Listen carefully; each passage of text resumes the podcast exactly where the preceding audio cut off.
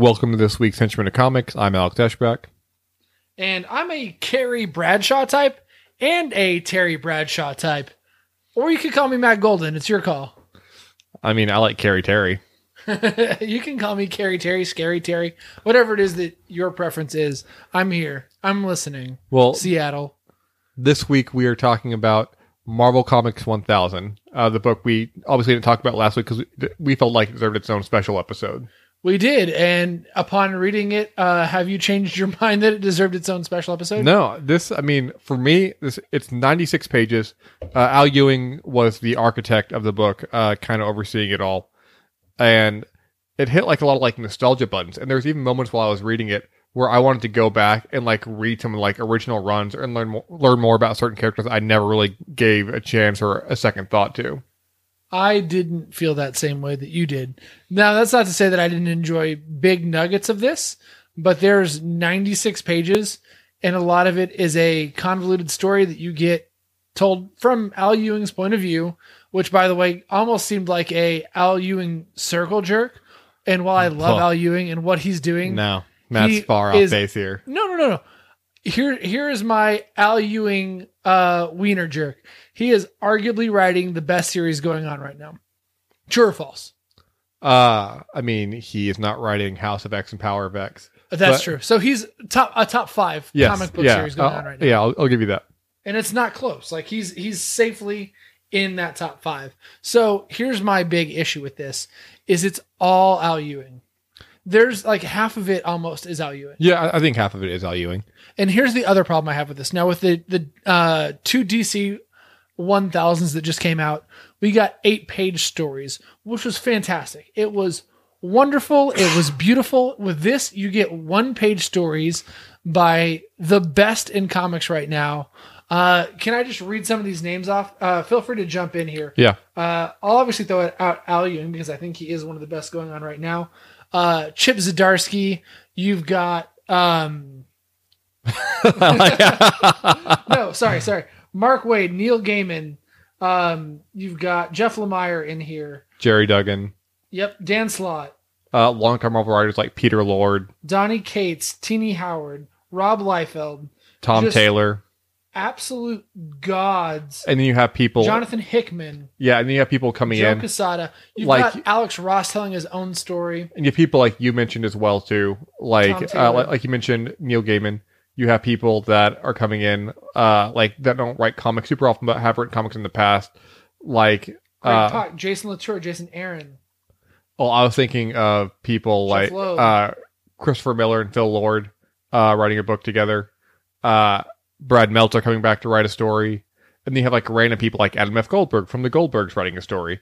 You and have Joe, Kareem Abdul-Jabbar. Joe Hill- reasons. yeah, Joe Hill writing a story as well.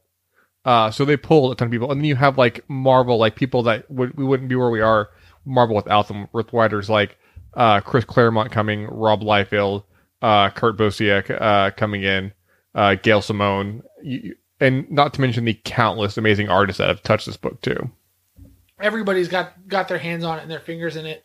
And it's both wonderful and totally upsetting at the same time. And from a reader's perspective and somebody who loves so many of these writers and artists and respects so many of them it's almost a shame to see them get so little for so much work. Now i get it. It's a marvel 80 years but they leave out so many characters. It's art. You're witnessing art, you're witnessing something and No. what it is. Also, spoilers for Marvel Comics 1000. boom Uh, nailed it well done before we the even str- got into it The structure is each page takes place with one year uh, Let me say I love the structure for it. uh, I yeah, thought that was super interesting. And one thing I loved is like you you get to see like you get to see like the way that like comics and like the art change like you get to see like the way decades change the clothing change all throughout one book which I thought was really cool. the art styles themselves as well. Yeah. I mean, it's it's super unique, and it's the only way that it could have worked. So of course, that's the way Marvel did it. So we open with 1939 uh which was the first Marvel comic uh and we open with a story about Jim Hammond, who is the original Human Torch, part of the Invaders team that had Namor, Captain America, uh, and Bucky on there, um, which was written by Al Ewing, and it kind of transcends slowly into the birth of the Eternity Mask, which carries us through 1940, uh, 1941, into a modern day 1942, where Robert DaCosta is trying to figure out the history of it. The Eternity Mask first debuted in Marvel Comics number one, uh, so that, that's why it's tying into the story. But one thing that's really cool as you go through these uh, first stories and through every story on here, every there's a bullet on every single page that tells you what year it is and what big event is being reflected on that page. Yes, and I have I take issue with that because I feel like they could have chosen way bigger events for some of these, and instead they went with whatever the writer happened to want at that time. Yeah, I, I think it worked for some and didn't work for others. Obviously, I think it worked for some and then didn't work for a lot of them. Um, Now there are some that I absolutely love and some that I think are just good.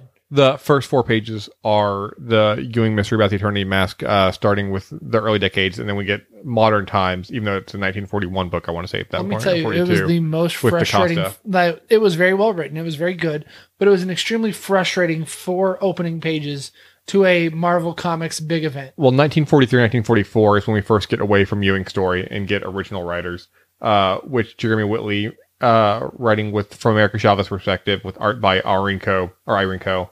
And then the other page is Mark Waid writing Captain America story with John Cassaday. And both of these stories were a little bit disappointing to me. I thought Yeah. the I thought the Ch- America Chavez stories was great and is great for a lot of people as well too. And I think it's an important story. And one thing that I like it it's America talking about like it felt like she was a purpose being born into the community that she was born in.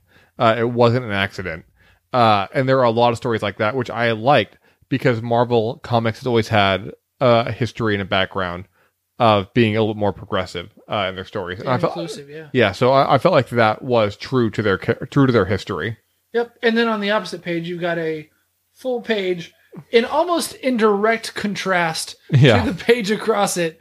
You've got like a beautiful, wonderful 1944 and a 19 or 1943 and 44, but it almost could play as 2018, 2019 with just all this love. And then almost you've got America almost in a fiery, passionate Yeah. background, which is a little concerning. Yeah, it was- off putting. It was very like it was kind of like a propaganda poster ish style, which maybe John Yeah. Cassaday on purpose. Like it looks great. I wasn't a huge fan of Mark Waid's little uh, blurb that he had there for Captain America, though. No, I don't like it either, but I thought that it was an interesting dichotomy from the previous page.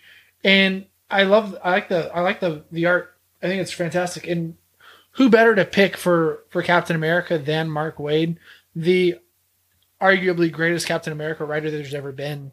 Yeah. Uh, and then we jump into 1945 uh, with a Hellcat story written by Kathryn Immonen uh, with art by Stuart Immonen, uh, which is like a fun, just quick, like one page humor. It's not the greatest thing, it's not the worst thing, but it's like the art of taking a selfie. I didn't realize that Hellcat uh, first got a solo series like that long ago, which to me was most In interesting. 45, yeah. Yeah. Kind of crazy to me. Uh, this is one of my top 10. Really? Yeah, I mean, I'm not gonna like rank them or anything, but it, this was one of my top ten for sure. Um, a lot more of my top ten are more sappy for the most part, or don't really have words. But I, I really enjoyed this, and I, if I'm not mistaken, uh, Stuart Immonen is the artist for uh, Squirrel Girl. Uh, I believe that's Erica Henderson. Okay, uh, Yeah. very similar art. So I, But I believe Stewart's thought- worked on Squirrel Girl. I immediately thought of Squirrel Girl and was like, "Yep, I'm here for it. It's funny, it's cute, it's kitschy. I love it." Uh, and then from 46 to 48, uh, we get more Al Ewing. Uh, he covers the death of Captain America. Uh, he has another modern day take on the Eternity Mask. And then we get to see the Black Rider uh, wearing the Eternity Mask, uh, which is kind of a nice. The art's beautiful in that. The art's by Phil Noto, who is a fantastic artist. And the Black Rider is part of the Marvel Western uh, history as well. But the next story I thought was just a little fun. Uh, it wasn't like the greatest story. It's written by Kurt Busiek with art by Cameron Stewart, and it looks great. But it's about uh, someone moving into uh, New York. And what I liked about this really is not so much the story itself, but it's my favorite bullet because it says Tessie the Typist ended its run with number 23. I just love imagining that someday, right before the 50s, Marvel Comics had a title book with a main character who was Tessie the Typist. She is due for a comeback. When when is she going to join the Avengers? I feel like you just like it because Tessie the typist got canceled and she's a woman and you hate women. Okay, please do not read. Hashtag uh, 2019. Bitch, don't kill my vibe. Please stop reading my journal. Never. Uh, and then the 40 is 50 actually. Uh, we are back to Ewing's mystery story, but it's uh, the introduction of Marvel Boy. And this was kind of a darker story, which I liked, and the journey of the Eternity Mask. But we jump into our first, I want to say, unsuspected writer in 51 with Joe Hill, uh, with art by Michael Allred, the great artist. This story was about Doctor Strange washing uh, his famous cape. Uh, I thought it was just okay. Uh, it wasn't my favorite thing. I thought it was fun. It was a good change of pace from the Al Ewing darkness that we have been getting all Marvel Yeah, 80. which is weird because you expect darkness from Joe Hill. You, you really fucking do. And instead, you have a quirky little weird story about uh, Doctor Strange on Laundry Day, who, by the way, I guarantee has a washer and dryer in his own home. Yeah, doesn't he have a mystical one? Probably. Yeah. Uh, He must What kind of doctor, surgeon can't afford a washing machine? Uh, not the kind of one operating on me with his dirty ass. How many hands. people are dying because he decided he wanted to wash his cape? So many. Uh, then we go on to uh, Kieron uh, Gillen uh, and the Journey. Uh, R.I.P. Kieron Gillen because he just finished Wicked and Divine, and I want to murder him because Uh, it's so beautiful. Also, art by Doug Braithwaite. Oh yeah, sure, whatever. and it's a, this is a Loki story, and like I love this. Like this is one page just of like sadness and like regret and like wanting to be long, like all in this one page. I thought this was fantastically done. Yeah, this one, if you just kind of look at it, it really makes you think. Uh, however, I was skipping through so quickly that I was just like, yeah, that was good. And I kept moving. uh, the only words on the page, there's only three words, but it's just repeated. Uh, it's you can escape. Yeah, and it goes through the different versions of Loki, from kid Loki to female Loki, and like all of his iterations. You mean Show- woman Loki? Uh, sure. Uh, Lady Loki. Uh, Marvel's picking I'll alliterations. allow it. Um, but and it just shows like that Loki. I mean, at times doesn't know who he is. Is he the villain? Is he the just a trickster god? Is he there to create mischief? Is he there to rule the world? Does he have a higher purpose? Does he want to be good? It just says so much in just one page. The next one, we're going to uh, 1953 here. And real quick, Jeph Loeb and Tim Sale, Yeah, uh, are they in your top five writer uh, and artist combos? no, but I, I love their stuff. I- I, think they're fantastic, and I, I feel like they're must reads, especially for people like just getting into comics too. I 100% agree. I think they're top 10 for sure, though. Yeah, And I agree with that. All their classics that they do, uh, as far as an icon- iconic duo uh, in comic books, I'd, I'd say they're up there. Uh, yeah, they do a version of the not Brand Echh, which is a Marvel parody comic uh, about the Hulk and Forbush Man, and it was a cute little story, but it's never been like my favorite Marvel thing ever. Uh, and we jump into 54 with more of Al Ewing's story, uh, but we kind of take it to a little bit what's happening with the modern day Avengers story that Jason Aaron's writing. Uh, but then we travel back to 1500 years ago uh, with a story about uh, the Black Knight, which is another Al Ewing story, but also turns into another story about the Eternity Mask. And so does 56, uh, where it With talks Ben to- Franklin Yeah. and the Eternity Mask. with Jimmy Woo, and then 57 is another one about the Eternity Mask. That was 58. 157, though, is about a man that has cancer, so it's kind of a dark one. The art's great on that one as well, too. The art's by Keifu. Um, but 60, or 159 is where we really jump into something that's really fun, just because it's so beautiful. And because we're describing it as beautiful, that can only be a few artists for Matt and I, and that's Al Ross. I don't know if Matt agrees, but I thought his uh, paintings of the Hulk were fantastic. Yeah, Alex Ross is arguably the uh, epitome of, of art in comic books. Yeah, I agree. I'm not sure there's anybody who's done it better. With all respect due to, to Jack Kirby and the and the originators, Alex Ross's paintings are uh, second to none, and the fact that he can just churn them out as often as, as he does is is nothing short of absolutely spectacular. Because they every single panel is a fucking work of art, and this guy turns out he's been doing incre- or uh, Immortal Hulk covers for the last several months, and he has time to do so much other stuff. yeah. I don't get it. Yeah, I don't get it. Uh, what do you think of 60 and 61? 60 is a Groot and Rocket Raccoon story by James Englehart. I Uh, loved number sixty. It was one of my. It was probably my top. 10. really? I Yeah, thought it was a fun little story. it was, and and it's basically just Rocket Raccoon uh, playing up to to Groot and saying, "Oh, how can you be so sappy and sweet?" And all these women are falling for him as Groot's getting interviewed, and all Groot says is, "I am Groot." Uh, 61 kind of lost me. Uh, it's Saladin Ahmed, uh, who is a hit or miss writer for me, who's written some great stuff and stuff I don't really like. It's just a thing going, talking about his therapy sessions and why he fights, but to me, it really, really didn't do much. Uh, but I, was this the? I think these were the first couple instances of why do you do what you do, Yes. uh, which was a major theme Yeah. uh, throughout the book, which Uh, I but, actually uh, liked a lot. Yeah, I, I think there's better versions of that throughout it. Oh I- yeah, one hundred percent. 62, I really liked a lot. It's a Spider-Man story on the phone explaining how he got bit by a spider, and he's being asked questions when realizing that none of his powers have anything to do with the spider. Uh, yeah, this is uh, this is by Phil Lord, and it turns out uh, he happened to call Doc Ock, and Doc Ock is just like, man, what a fucking crazy person. Yeah. Uh, this was one of my top ten favorite ones. I loved it. 63, it was disappointing to me. It's an Iron Man story, but it's basically just like a recap of like who Iron Man is. Yeah, I don't need to remember who he is. I know who he is. Again, 64 is written by Gerry Duggan. It's about, uh, with art by Chris Samnee, who's a great artist, uh, about Captain America as a kid, Steve Rogers as a kid, I should say. And it's another sad one in such like a short, uh, few panels. Man, we're about to get into a whole mess of sad ones. Uh, but uh, Gerry Duggan doing a Captain America was was kind of interesting to me. I I did not dislike the the, the take here. Uh, the next one's called Slumberland. It's about the first appearance of the humans. It features on Lockjaw and a little kid Black Bolt. It was cute, but I it wasn't really kind of my st- my story. It was sweet and funny and cute. It wasn't great. It wasn't bad. I love the next one uh, for 1966. Uh, One Heart by Christopher Priest. It's a Black Panther story. Uh, he's at looks like a university or college or some uh, about to give some speech, uh, and it's about how they see him as someone who's black, and that's how they see him as, as his identity, and like that's just not who he is. That's not the best way to represent him uh, or Wakanda. He's a panther. He is a king, and everybody happens to focus on the the word black in front of his name, and Uh, he really uh, shows his distaste for that. And I was like, "Fuck yeah!" Yeah, This was this was a a absolutely great and Uh, Christopher story. Priest is a great Black Panther writer. If you haven't read his run on uh, Marvel Knights, you definitely should go back and read it. I Uh, love Marvel Knights. Everybody should check out everything on Marvel Knights because I agree. I don't know that there's a bad thing in Marvel Knights. Uh, next thing is uh, Captain Marvel story by Kelly Kudakonic, who's written Captain Marvel for a long time. It was a cute story, not the not the best. A little bit too much of like a movie tie-in for me. Uh, I don't know how you felt about it. It was fine, and again, it was it was a cute, sweet, short thing like most of these are.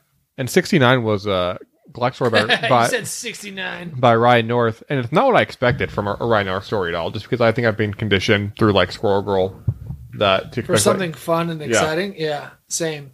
Uh, seventy was a Conan Barbarian story. So this is our first. Well, I guess he's a Marvel character now. Thanks to Savage Avengers, uh, written by Ralph Macchio.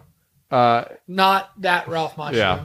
Uh, but it, w- it was okay. But we get more to, I think 71's a Red Wolf story uh, written by uh, Jimmy Gomez, um, which the art's beautiful on this. Like, it's a great page, but the story didn't do much for me. Yeah, I didn't care for that story whatsoever. But 72 was a story about Blade Week, and it breaks into seven panels about what Blade does every single day of the week. And I loved it. It was written by Jim Zub. It's a simple story.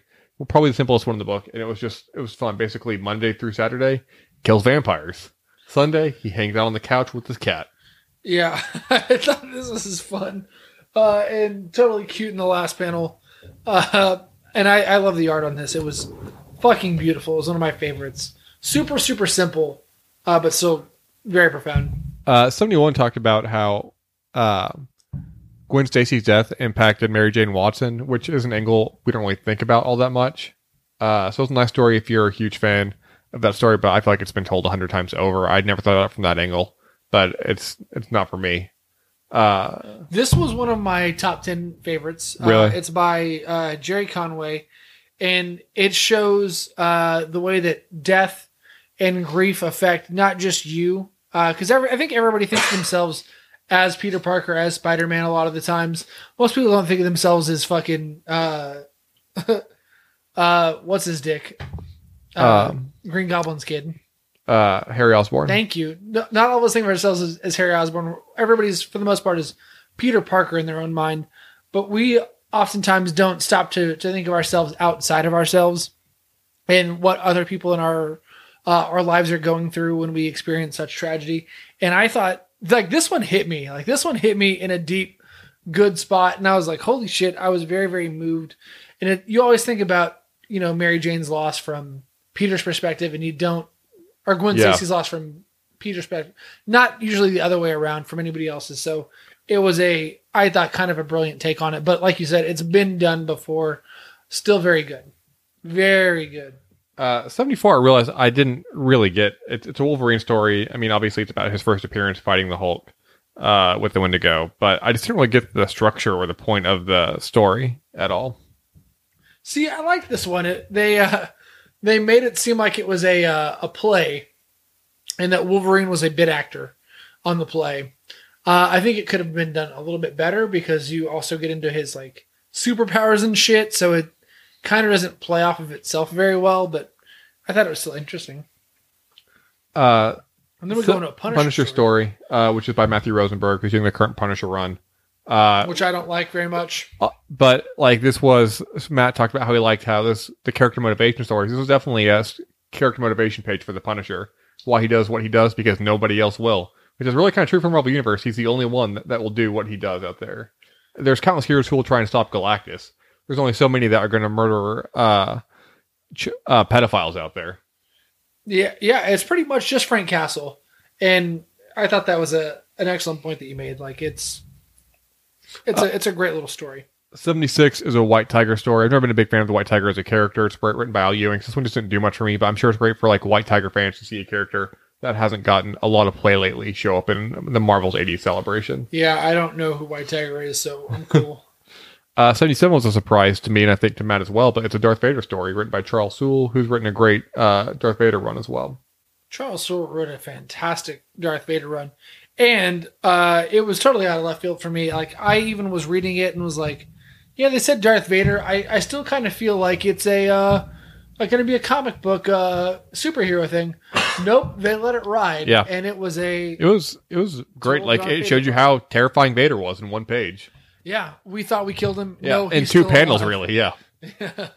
uh, 79 or 78, sorry, is more of the Ewing Eternity Mask story. It Introduces brings Alpha Flight into it. Uh, 79 is by Toby Whithouse. It's more of like a page out of a book uh, about a character named Night Raven that I have no knowledge of. But reading that page, I was like, I want to know m- more about Night Raven right now. Yeah, show me more. It's a great little story, but it was definitely like a book. Yeah. Uh, 1980 is about She-Hulk, uh, written by Rainbow Rowell, art by Kris Anka, the team on Runaways right now. Uh, it's basically just about how she's not the Hulk and how she's different. It's ground that I think has been tread before. It's not a bad story. Uh, Been there, done that, seen it. while 81 was about how Doctor Doom and Iron Man lived their lives differently by Donald Mustard, which again, for me, just didn't do much at all.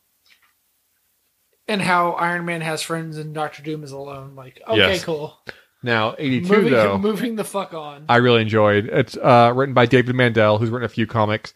Uh, probably best well known for being uh, executive producer, writer on Curb Your Enthusiasm, and showrunner on Veep. Uh, so he has a great comedic background. He also wrote what was one of the writers on Euro Trip, which is a movie I love. Uh, it's basically it's Hercules just shitting on Thor yeah, for the most part. and about how everyone forgets about Hercules. I, I Yeah. thought this one was great. and the it was interesting too because like it gave me a Marvel fact. I didn't realize that Hercules was the first character to get his first limited series uh, Yeah. in Marvel. Uh, that it was really fun. I thought it was great.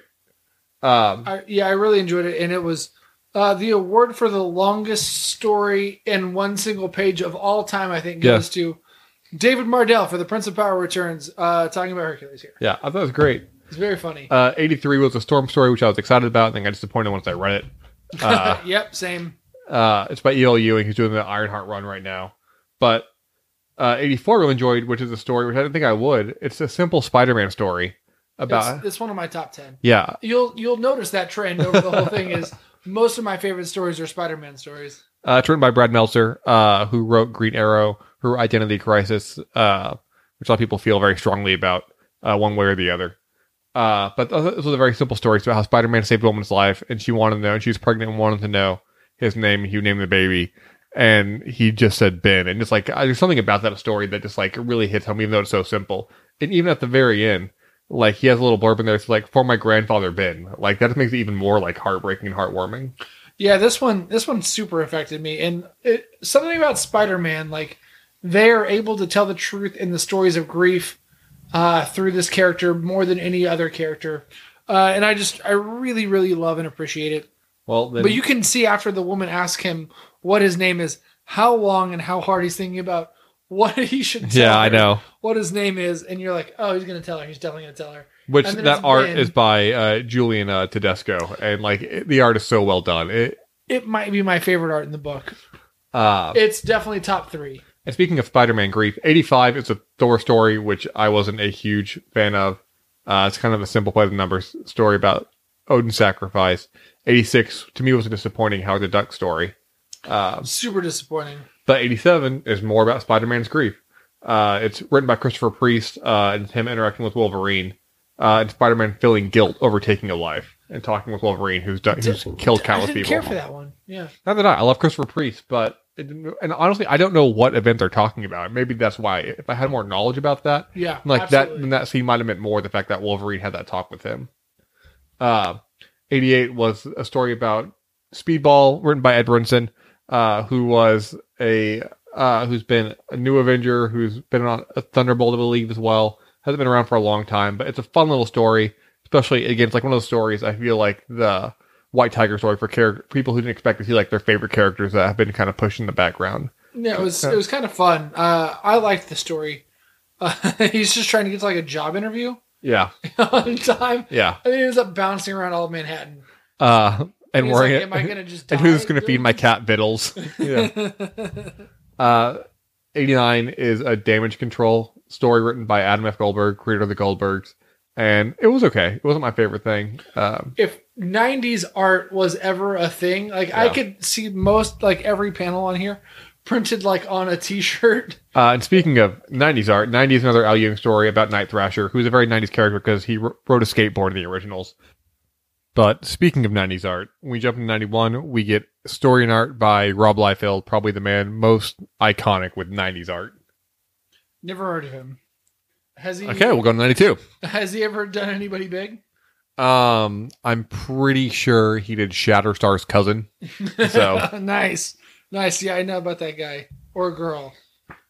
But Uh, it's like it's a beautiful. Like I'm a huge Cable fan, so just like having a story about Cable, having a story about the birth of X Force, uh, and having that beautiful like page of just classic Cable by Liefeld with the giant gun and the patch and the pouches everywhere. Uh, it, just looks great. Yep, and then a little mini Deadpool chime in at the very bottom. Uh, at 93, we go into Erik Larsen, uh, writer and creator of Savage Dragon uh, at Image Comics. Uh, it's him fighting the thing over who gets credit for fighting Venom. It wasn't my favorite story, but Erik Larsen was a longtime Spider-Man writer, so I think for a lot of people it'd be a real treat. Yeah, it was fine. It wasn't. it wasn't bad. Uh, you actually said ninety three. It was ninety two. Oh, sorry. Very little. Wow. Yeah. One of my favorites, uh, Jason Aaron, comes in with 93 with a Punisher and Wolverine story, and all Yes. they talk about is bath bombs. Yes, that's what I love. Like Wolverine loves bath bombs, and like they, and then he gets Frank to admit that Frank's like bath, but Frank likes him because they're scalding and blistering. uh, and so they bond over that. While it all happens while they're in the middle of killing a bunch of people as well too, Yep. and trying not to die.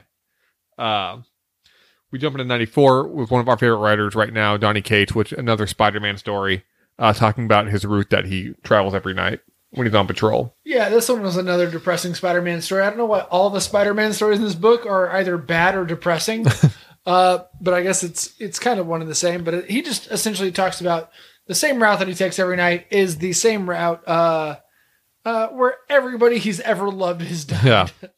I feel like we couldn't have a 90 story either without Apocalypse uh, being featured. And luckily for us, we got a story written by Jonathan Hickman uh, with Apocalypse. And I don't know how you felt, but like this made me feel like, okay, he's going to bring Apocalypse into his X Men storyline at some point too. Uh, just wait. Powers and House of X are ongoing right now. Alex is not current. I am. You're right. It's a whole say. Uh, 96, I thought was one of my least favorite stories. I'll say that, even though I don't really like. Uh, you mean you don't like freedom and Yeah. America? it's just Captain America across panels with the Pledge of Allegiance. That was so fucking dumb. Why do you have the Pledge of Allegiance as your story? And How- credited Patrick Gleason is a writer. Yeah. Do you think he came up with the Pledge of Allegiance? How did they sure get that in there? don't. Yeah. 97 though. As a fucking writer. 97 was a lot of fun though. Uh, We, we switched gears to a Deadpool story. It's a first Uh, Deadpool story. Yes, written by Gail Simone, who wrote Deadpool for a very long time. Uh, and it was just fun, like him uh, with like uh, Psylocke and Rogue and Domino trying to entice him when they're in bikinis, and he's getting upset with them for interrupting because he's trying to read. Um, He's trying like- to read a chicken soup for the Yeah. soul knockoff called Him- turkey soup for yeah. the soul. him at the buffet wearing a Galactus mask because he hungers. I thought was a great touch. Uh, and then you talk about uh, Joe Quesada at the end of it. Yeah, Uh, which transitions to 98, which is a story uh, by Joe Quesada. Uh, Because because he did Marvel Knights, uh, which this is the only thing that disappointed me.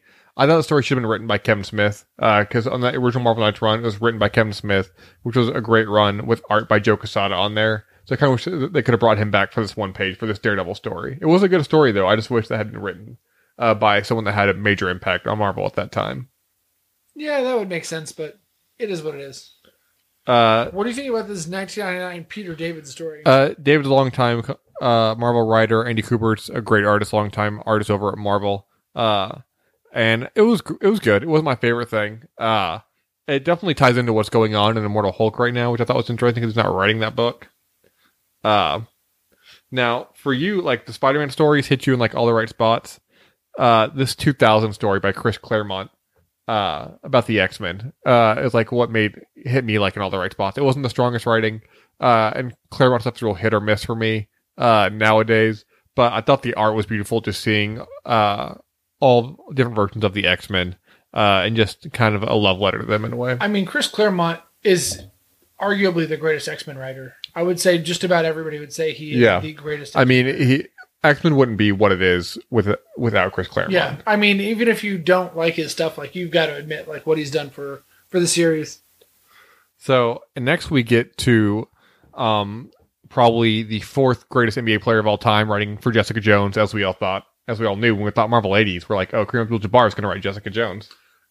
yeah, he, I I kind after this story, I kind of want him to write the next Jessica Jones. I liked series. it. Yeah, It was not bad Yeah. at all. I mean, really it's good. not as good as like Bendis and not as good as Kelly Thompson's run, but for Kareem Abdul-Jabbar, it was surprisingly really good. Unfortunately, it still wasn't the best Jessica Jones story in this book. I actually liked it more than the other one. Did you? Yeah. uh, I didn't, but I thought it was fantastic, and the art is great too. Uh, speaking of Kelly Thompson, we're jumping into 2002, uh, which is written by Kelly Thompson, uh, with art by uh, Pepe Larraz, who's a great artist. Uh, and it's a story about Elsa Bloodstone. And this is just a cute, fun story. Elsa Bloodstone, she hunts monsters. Like, that's what she does in Marvel Universe. She hunts them, like Blade hunts vampires, uh, Punisher hunts drug dealers and pedophiles and mafiosos. Elsa Bloodstone hunts monsters. And know that the Punisher hunted you. uh, which one of those am I? uh, actually, I'm just happy it's not Blade. He doesn't know about me yet. uh, but there's just Pedophile vampire. Elsa is Elsa is telling someone about her history of uh, what she does for a living, and it just cuts to this cute little shark monster. Uh, and how, how she doesn't want to kill him, and she'll protect anyone that tries to ki- kill him and harm him as well. yeah, she's I will kill anything that tries to hurt you. Top notch. uh 2003 was another x-men story. Uh great art not great writing i thought for myself. Um i don't know about you. Uh 2004 was pays tribute to the fact that 2004 was when x23 was first debuted. Uh, and we get a story written by tom taylor featuring x23 And ping ping boom. yeah and gabby. And it's nice because tom taylor wrote that great uh wolverine run where she was a star too So good. And his run on X twenty three was fantastic too. All new Wolverine. Uh, and we got Allan Heinberg and Jim Cheung to reunite uh, for 2005. They wrote the Young Avengers run, which I'm reading right now, and it is fantastic. Uh, so to see them come back and reunite for a story, I thought was really cool. And this was a nice little story. If you and I'm not finished with the run currently, but I'm sure if you have, like, this is a great touching moment to see these characters reunited.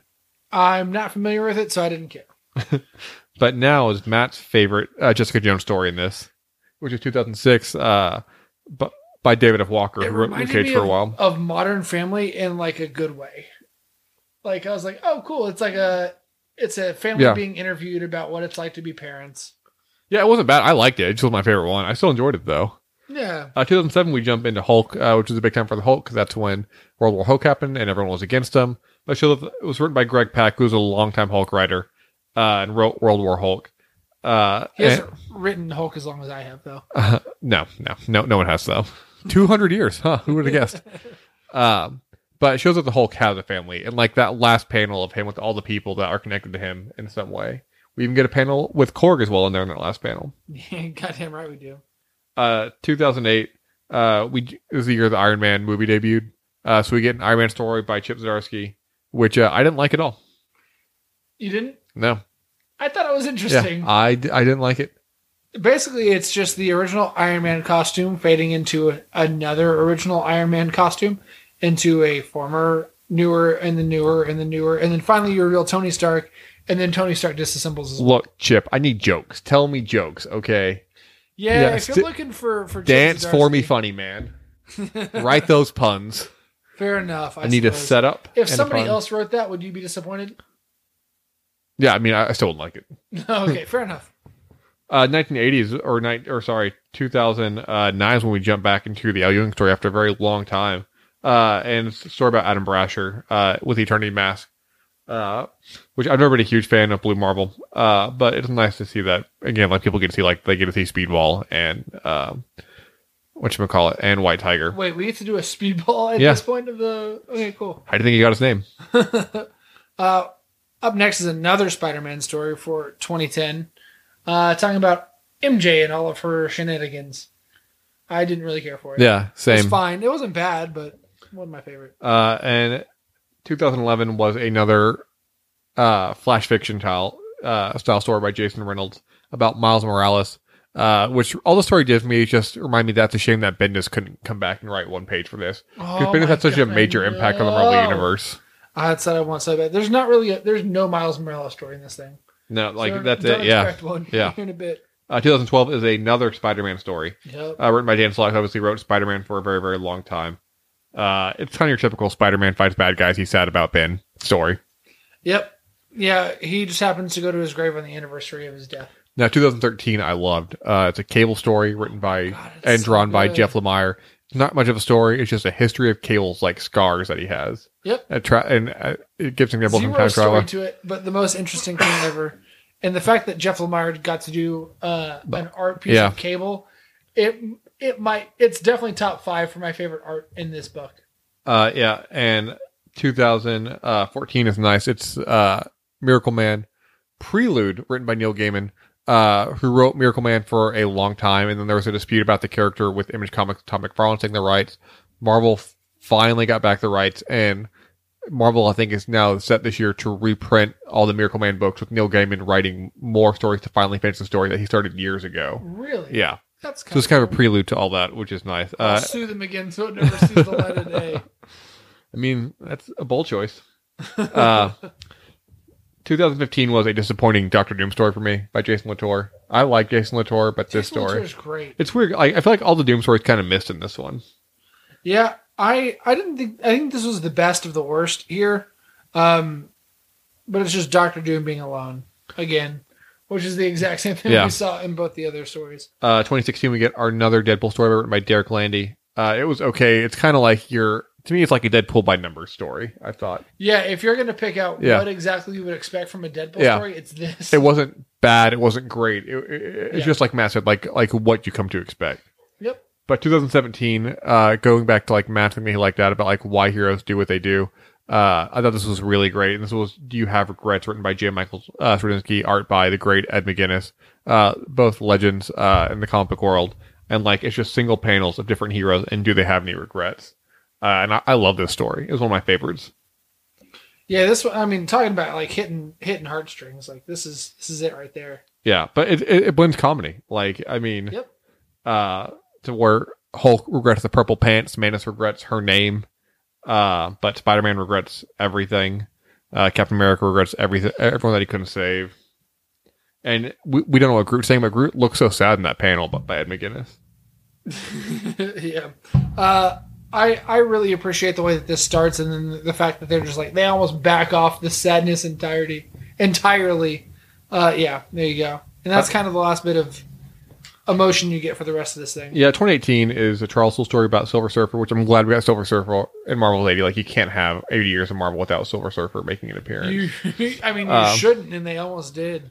Uh, but it's just it's typical like introspective Silver Surfer. It's kind of what you expect.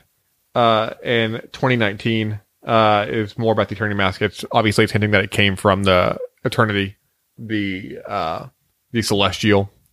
Uh, and we rounded out with the mask, which is No Year. Um, and 2020 we'll find out who's behind the mask, which I'm interested to find out.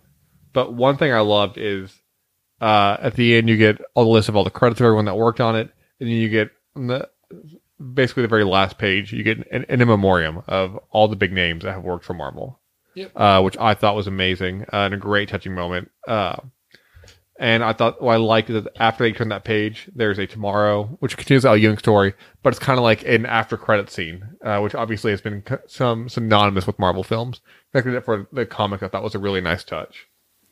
I really did too. Um, I really, really appreciated the uh, the in memoriam, especially because they they acknowledged the big three: uh, Jack Kirby, Stan Lee, and Steve Ditko in in bright bold letters, and then everybody else that, that's done them. But I don't think anybody's done them quite as well as those three. No, all right, but I think we're going to go ahead and wrap it up with. Nope, we're going to talk for another forty five minutes. We're just going to redo and make sure that our We're gonna do it backwards. Yep. Uh, so, what? Which sort did you like the least? Oh, the least. Ugh, that's that's a tough one, man. Um, I think if I had to pick, I think the Howard the Duck one was probably one of the most disappointing ones. For mine, it's a Pledge of Allegiance. that I I can understand that. Uh, and to a lesser degree, the uh, the Eternity Mask thing was a bit of a letdown. I like that. I'm, I'm. You and I are on the complete opposite page there. it's it's not that I hate it. It's just why. You have so much hate in your heart, I mean, you're celebrating 80 years of yourself, and you're going to just try and pitch. and we didn't else? get. I, I do agree with you that it should have been 40 pages of Gambit stories, but what are you going to do? if you're going to tell that story, you can tell it at the end or at the beginning, and then give me And with Gambit, 80 full pages of actual Cajun Marvel. dialect. I agree. Ugh, it Uh, hurt my heart. It's not so- that it was bad. It was really good writing, and I really appreciated it. It just didn't belong in this fucking book. so, what was your favorite story? Uh, any of the Spider-Man stories that made me want to fucking cry. Uh, I'm going to say that. Uh, I will say I did love the Brad Meltzer story. Was my favorite Spider-Man story. Which one was that? The one with Ben, uh, naming the baby Ben. I liked Yeah. it a lot, and the art was great. Yeah, but my favorite story overall was the Jason Aaron story with Wolverine and Punisher. That was fun. Yeah, made me want to go get bath bombs. Uh, me too. I I now like, think that Jason Aaron works in the bath bomb industry. he works for Big Bath Bomb. I'm on to you. I've I've got my girlfriend plenty of bath bombs over the ages, and now I just kind of want to steal one. Now, now, now she owes you that many back. She's working for like three hours after we finish this. I could totally sneak a back. bath yeah, bomb. there you go. She would be none the wiser. Yeah, and just if she catches you, just be like, it fell. All of them fell. they all. That's why it's black. Don't worry about why I'm covered in glitter. I was at a strip club, babe. Yes, strip club. Never eat your bath bombs. I would never. Don't smell me. I smell like regret. yeah. But that's going to wrap it up for this week's Attention to Comics. Next week, we are diving back into a classic series. We are going to talk about the first three trades of Transmetropolitan by Warren Ellis. Yes, we have finally purchased the rights to every uh, classical artist from. Uh, 2019 and before. yeah, Yeah. yeah, If you wrote classical music before 2019, we now officially own all your stuff. Yeah. Suck it, Beethoven and Mozart and Johann Sebastian Bach. Eat my dick. We own your music. That's going to wrap it up for this week's Henchman to Comics. As always, you can email us at henchmantocomics at gmail.com.